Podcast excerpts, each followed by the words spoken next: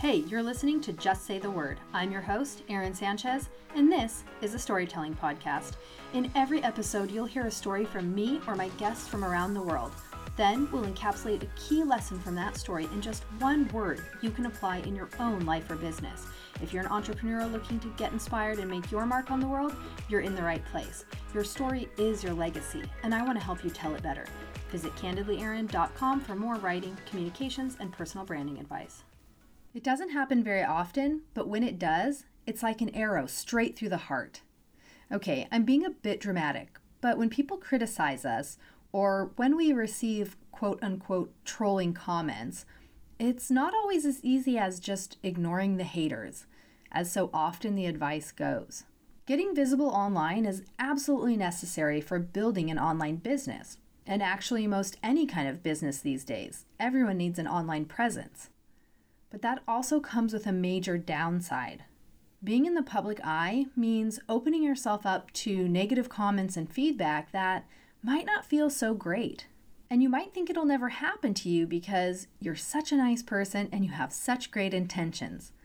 But I promise you, it will. Now, I haven't had too much in the way of trolls or haters, as many people call them, but I prefer simply calling them critics or bullies. Some people don't intend to bring you down or hurt you, so I don't think it's fair to label everyone a troll. And not everyone who gives you negative feedback hates you either. They may not have the best filter, and they might not have had parents who told them, if you don't have something nice to say, don't say anything at all. But those things don't necessarily make them trolls. That's not to say haters and trolls don't exist, but I don't want to lump everyone together. That's not fair. Anyway, I've only had a handful of negative comments over the past five years as a business owner, and it's actually been over the past three years that I've really been in the public eye and vocal about my business. Lucky for me, none of those comments have been too horrendous, knock on wood. But the fact of the matter is, you have to take a stance on matters. You have to express opinions and beliefs. You have to make your feelings known and all kinds of other things that might not sit so well with everyone you cross paths with. You have to show up in such a way that your target audience knows you're talking to them. So if you exclaim, chocolate chip mint ice cream is the best flavor in the world, you might piss off someone who thinks Rocky Road is better. Now, if you're legitimately getting into heated arguments over ice cream flavors, I think you could both use some help. Still, no matter how innocent the topic, you will run into conflicts and differing opinions. You don't have to talk politics or religion to stir up a debate.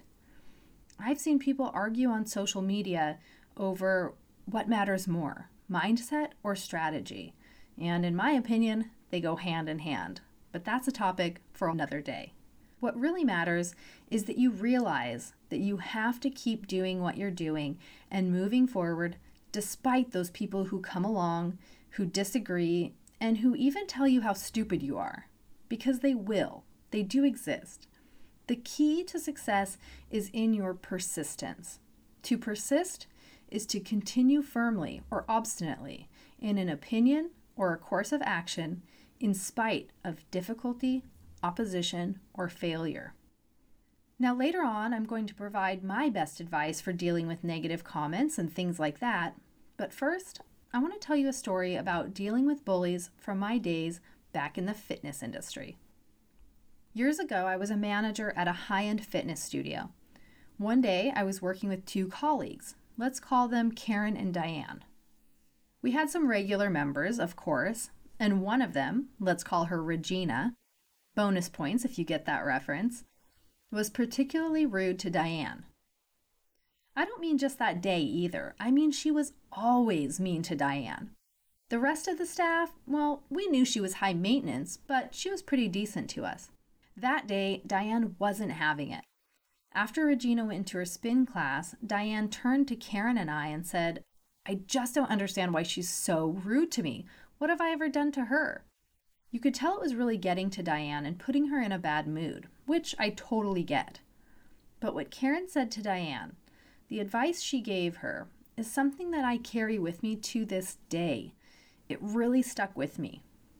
Karen told Diane that whenever someone is inexplicably rude to her, she makes up a story about them.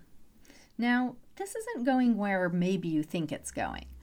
Murder mystery author Mary Higgins Clark said before in an interview that she often turns people who have wronged her into murder victims in her novels. That's certainly one route you could go, and it's not such a bad outlet for your feelings. But Karen meant something else.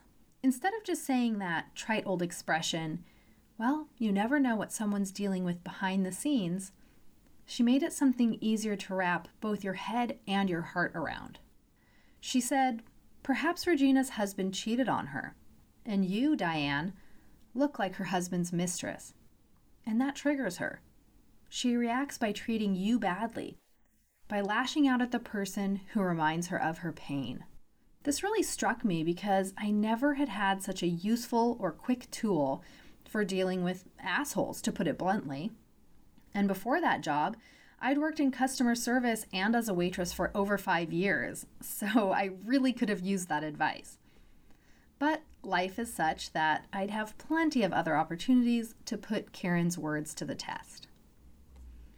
I've shared Karen's advice with many others since that day, and every single person I share it with absolutely loves it, which is why I'm sharing it with you today.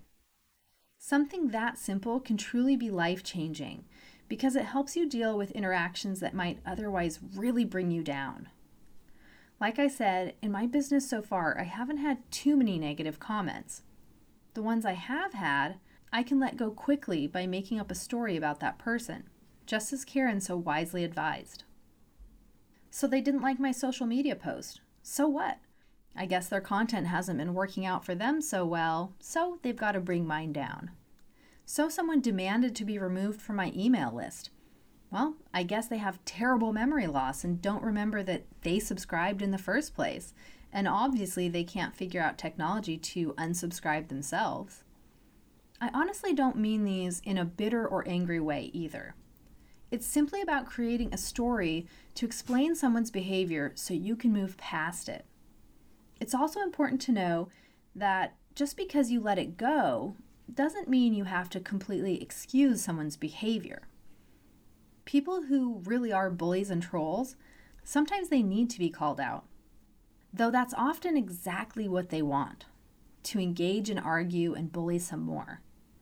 The idea here is to figure out what makes you feel better and what helps you dismiss mean comments. The other thing I'll say is constructive criticism and feedback given kindly and with good intention can be a good thing. But even unsolicited advice from random people online isn't always easy to swallow. I don't recommend giving unsolicited advice, and if you're on the receiving end, ask yourself if the feedback was well intentioned. If so, that should make it easier to cope with. Let it roll like water off a duck's back. All right, back to the not so well intentioned comments. The other day, I started running some Facebook ads, and someone commented with one word unsolicited. I had to laugh because clearly it's an advertisement. That's literally how they work. And I had to wonder has this person never seen a Facebook ad before? Do they leave this comment on all ads that come across their newsfeed? Now, that's not the worst comment I could have received, so big deal, right? But of course, being the sensitive soul I am, for a split second, it made me wonder if my content was more annoying than it was valuable. I quickly dismissed the idea and turned to my friend Nicole, who you'll hear on the podcast soon. She told me a story about the time someone commented negatively on one of her ads. This immediately made me feel better because Nicole runs an amazing blog loved by tons of people. So it just goes to show that negative comments happen to everyone, even the best of the best.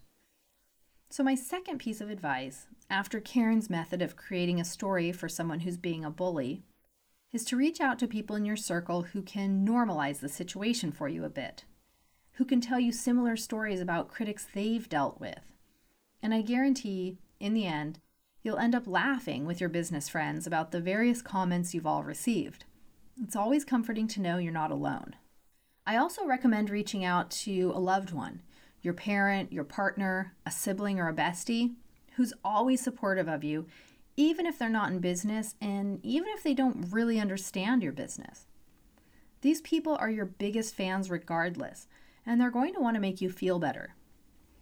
When I told my husband about a negative comment, he lovingly reminded me that sometimes people simply bring others down in a desperate attempt to pull themselves up, to make themselves feel big and bad.